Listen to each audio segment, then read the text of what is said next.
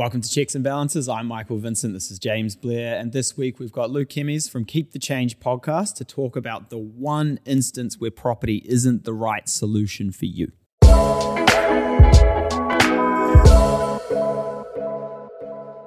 Okay, so Luke, your main job today is going to make sure you keep Mike over there and away from me because he's going to be going for the throat. I'll of just see episode. myself out. Like, Is there is there only one instance? Okay, it's gonna be interesting. the one specific instance. Yeah, yeah. Um, so for those who don't know, the man sitting to my left, he'd be your right.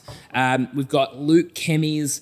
He is the host of the Keep the Change podcast. He is the people's accountant, and he's also got a job, which is uh, being an accountant and being uh, the director of Next Advisory. Luke, thank you for being with us while we beat up Mike today and all property investors. Yeah, I'm looking forward to this because I don't own any property, so big disclaimer, right? So I probably don't. Uh, oh shit, sorry. Yeah, yeah, yeah, we'll see how this No, goes. no, that's cool, man. Yeah. Just hang around later. We'll Yeah. get you a couple. Yeah, yeah. Don't worry. It's it's the stool. He's not that big of a dude. You'll, you'll be fine. Uh, so we've got a case study where I want to talk about an instance where investment property is not the right solution.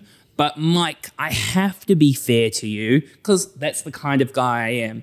Do you want to first talk about why property, and if we can limit this to four and a half hours, Yeah.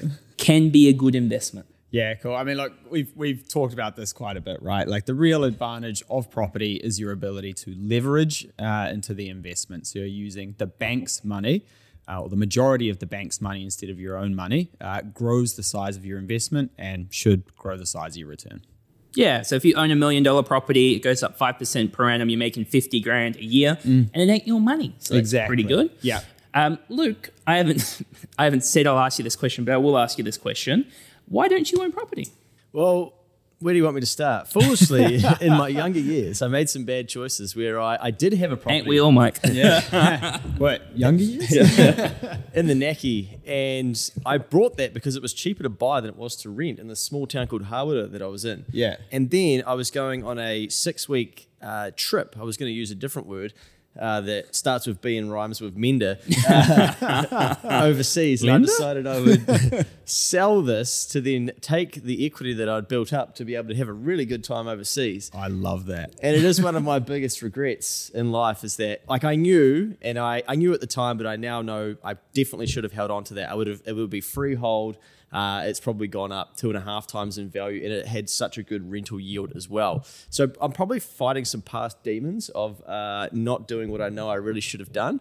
And then I got to a point where I spent all that cash, did heaps of dumb stuff, got myself right to the bottom again, and was like, I've got to rebuild again. But then you move to Auckland and you realize it's quite hard to get on the, Yeah, uh, yeah. the old ladder. So I'm back to square one, but I'll be there eventually. Yeah. But I also say I have goals where I want a $10 million property now. No, not right now, but that's the goal that I have. I want like a property that I really want. I don't just want to buy a property for the sake of having a property. So Yeah. that's a little bit of my context for me.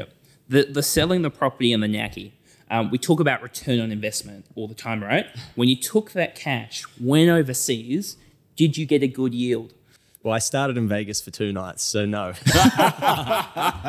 Uh, one of them I can't remember, and the second night I can remember losing the money. But uh, no, I didn't rinse it all there. But I, I did have a good time. Yeah. But also, when I was over there, I was like, man, I need to get back to New Zealand and like get started, like really get going. And so it probably was the springboard to a lot of the things I've now achieved. So it has been a good return on my investment. Yeah. Yeah. So there's going to be a bunch of disclaimers with this episode. Obviously, it's got a very clickbaity title around property not always being the right investment.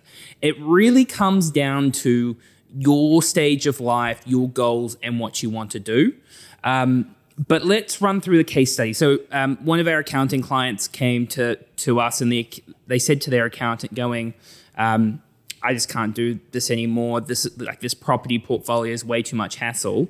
Um, so a little bit of background: they're both seventy. They're still working. They both received New Zealand Super.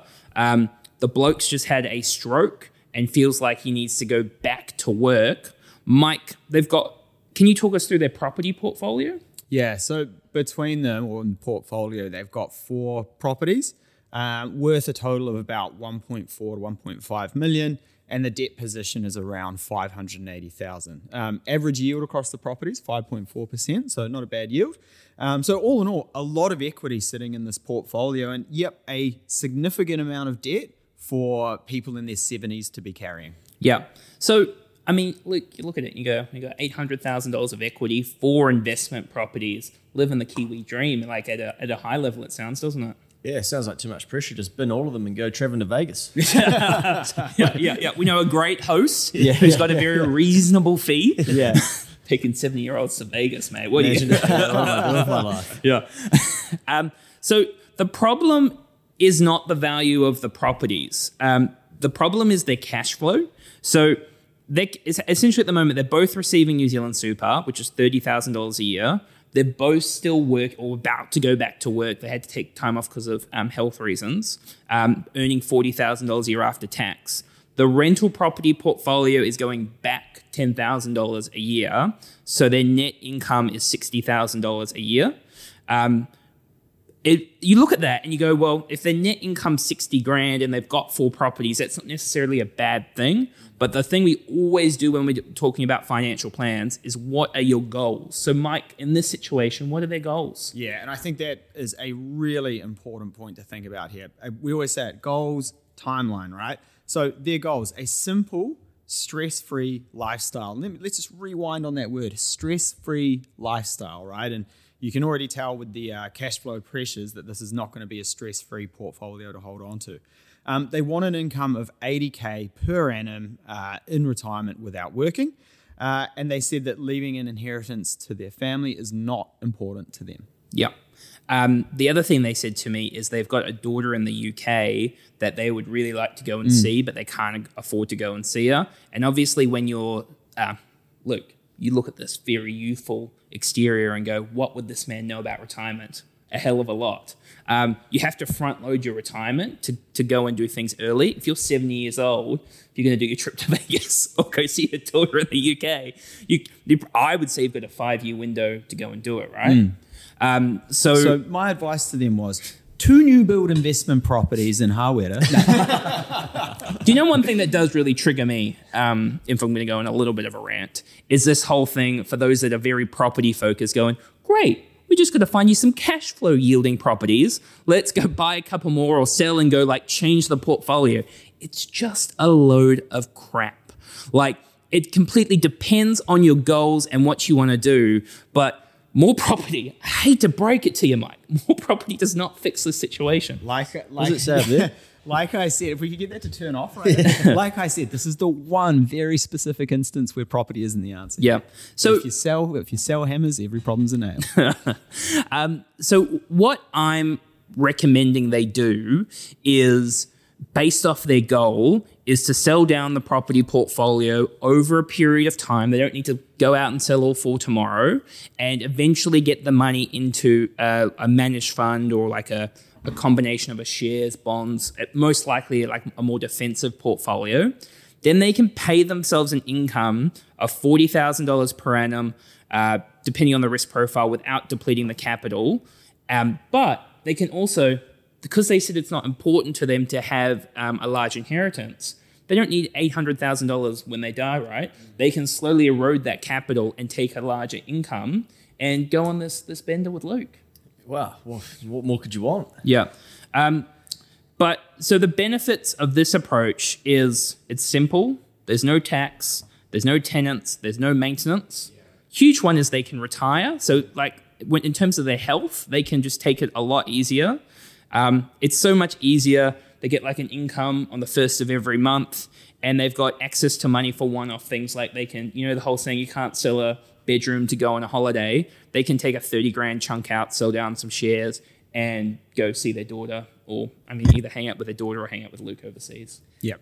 So is the properties they've got as part of their decision making that the interest deductibility? Sorry, I am an accountant, so I think of these Yeah, yeah, things. yeah. The interest deductibility has been removed or will be phased out. So now they're looking at it thinking, wow, we're actually making money from these properties. We're going to have to pay tax as well. That's more cash going out when they've got limited income. Yeah, it's a combination, isn't it? It's it's that's certainly not helping. It's these properties have um, maintenance costs, and then it's also that um, interest rates have, have tripled, right? So it's the the combination of of all of those. Do you get many um, people coming to you um, through your channels around the interest deductibility and and what sh- what should we be doing that it's all changed? We don't do heaps in the property space, so not too much. But the clients we do have that do have property, um, will talk about it.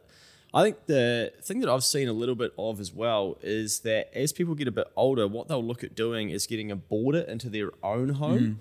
Because in New Zealand, you can get if, as long as you stay under the boarder threshold, which is around two hundred bucks uh, a week. If you stay under that and it's a boarder, not a tenant, not a flatmate, you have to be very specific how you do it. You can bolt on ten thousand dollars of tax-free income per year, which is effectively like earning fourteen to fifteen thousand dollars for a lot of people Yeah. before tax that they're adding on. But you've just got to have someone living with you. But as people get older, they seem to actually embrace that a bit more, especially if they're traveling and stuff. Yeah. right, right. you A know. bit of company. Yeah. Yeah.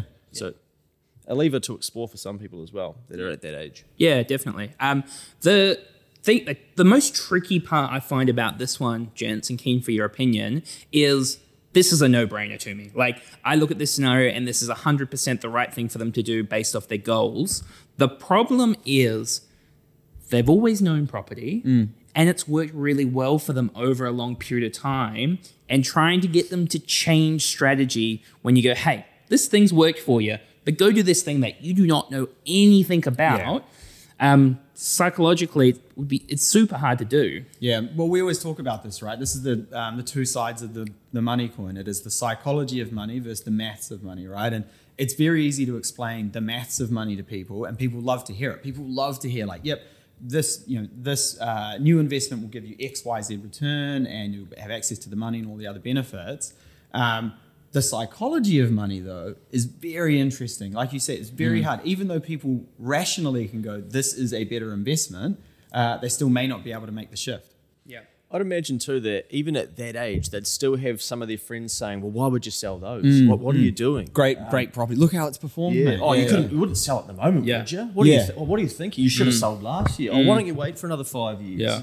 Honest, honestly, just like the mates giving advice at the barbecue, ah, some of the things that I hear are so freaking stupid. It's un, it's unbelievable. That's why I hate my Friday. I don't hate them, but my Friday calls with customers where I'm giving advice, and then we they, they'll oh, there was always an email over the weekend or like a phone call on Monday. Be like, hey, I know I was going to do that thing, but I was at this party on the weekend, and I'm like, yeah, okay, fine. Yeah. Well, you just wasted my Friday. Yeah, but Yeah. I'm, I'm also I'm like, yep, I get that. You came to a professional prof- for professional advice.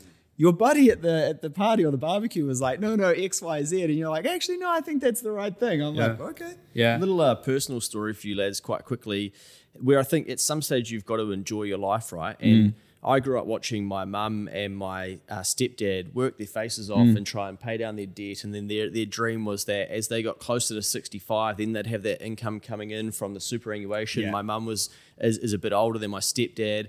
And they just wanted to chunk the debt down a little bit further. Then they'll be able to, you know, go and do some travel around the country in a camper van. They got the camper van, they got the taste of it and whatnot. And it was like, right, the next step is quit the job, live off what we've been able to build up. And they were about to do that in February, and my stepdad died on Christmas Day.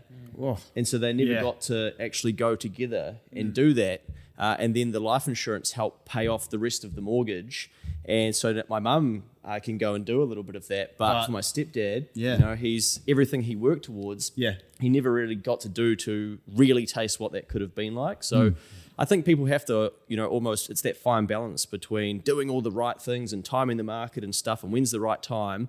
We're never really going to know when the right time is right because we don't really know what's around the corner. Yeah, hundred percent. Yeah, and you, you hear about that quite a bit. Mm. You know, people get just hitting retirement, and then bang, someone's gone and never get to enjoy it. And for your mum, it's not the retirement. Yeah. She was she was No, thinking he was going to be there. yeah. Yeah, hundred percent. Yeah, it's been a big transition period for her to understand her doing it on her own and how mm. that's going to look like. Yeah. So, yeah. Yeah. So this links very much towards, in terms of the selling down of, of the properties in this situation, if they were both working, happy working, didn't need an income, it would be a completely different conversation about uh, property versus managed funds. If if property is great while you have an income and you can service the debt and it's kind of you're you're good doing what you're doing, but as soon as you need an income, prop- property by itself, even if you have debt-free houses, you take off the rent, you got rent, then you take off all of the costs, the maintenance, the tax bill, you're not left with that much in the hand. So you really got to think about this is not about what is the best performing asset. That's a really important point is it's not property is better than shares or shares better than property. It's all to do with income. Yep, absolutely. So really think about in that situation, what is the right thing for you to do, and not just what's going to give you the best financial result. Um, I said to them as well, I go, look, in 10 years' time, you're going to look up the value of these properties. They're going to be twice as much. And you're going to go, oh, I should have never sold them. But if you get over the next 10 years the income to live the kind of life you want, similar to the story you shared before, Luke, it's 100% worth it. I just um, this may be a podcast on its own for you guys, but does a reverse mortgage come into play with this, or you stay away from that, or could that be an option, or is that the sort of thing that they'll then get taught or told on the weekend and then call on the Monday? This is say, a, actually, a, a thousand percent it is. And, and to be honest, like we've talked about reverse mortgages before. Um, the the real question there, if if um, if the option was given to them, um, you know, reverse mortgage versus selling, would just be why. Why do you want to go down the hassle of having the reverse mortgage? You know, like you could, we're not selling the whole portfolio at once. We're um, selling it down over the, um, uh, the course of years or months. Um, so the market will fluctuate over that time, probably come back. A reverse mortgage, though, at the end of the day, what do they want that over just having the access to the cash and the income? It's also reverse compounding interest. Yeah. So like the snowballs going like the other way. opposite direction. You kind of running away from it. Um, so that's the main uh, from my side is it starts out not being too bad, but as that interest rolls, and there's a reason. I think is it Southland Bank or Heartland Bank's the only bank that does it. Heartland, yeah. Yeah. Heartland, yeah, Um, SBS did it too, I think. Yeah, it's. I mean, there's a reason that a lot of banks don't do it, and a big part of it is you know they get enough slack. They don't want to be kicking old people out of their houses when they've run out of capital. I will say that we do have some customers who it is the right option for, and they do utilize it. Um, uh, case in point, we have one person who wanted a house in Auckland and in um, uh. Bought the house in bought the, bought the house in Pa- or Whitianga, um, and then reverse mortgaged up against it to get the house in Auckland. Uh, yep. Okay, cool. Um, so in that uh, situation, it's not about what's the best return. It's about what allows you to achieve your goals. And any financial plan needs to remember money's only about two things allowing you to live the lifestyle that you want and providing you with security. So, thinking about what's right in your situation, there's heaps of scenarios where property is the right avenue, not in this one. Heaps. Most of them. Yeah, yeah, yeah. Ninety nine percent. Yeah. Uh, Luke, thank you very much for joining us again. Um, please give us a review, give us a subscribe. I'm keen to hear the property community out there. If you disagree with me, pop it in the comments, tell me why, and we'll do some reactions to them as well. They've Okay. already tuned out, mate. They're, not listening. Yeah, yeah. That unsubscribe button is just down. worn out. Yeah. Um, we'll catch you next week. Cheers.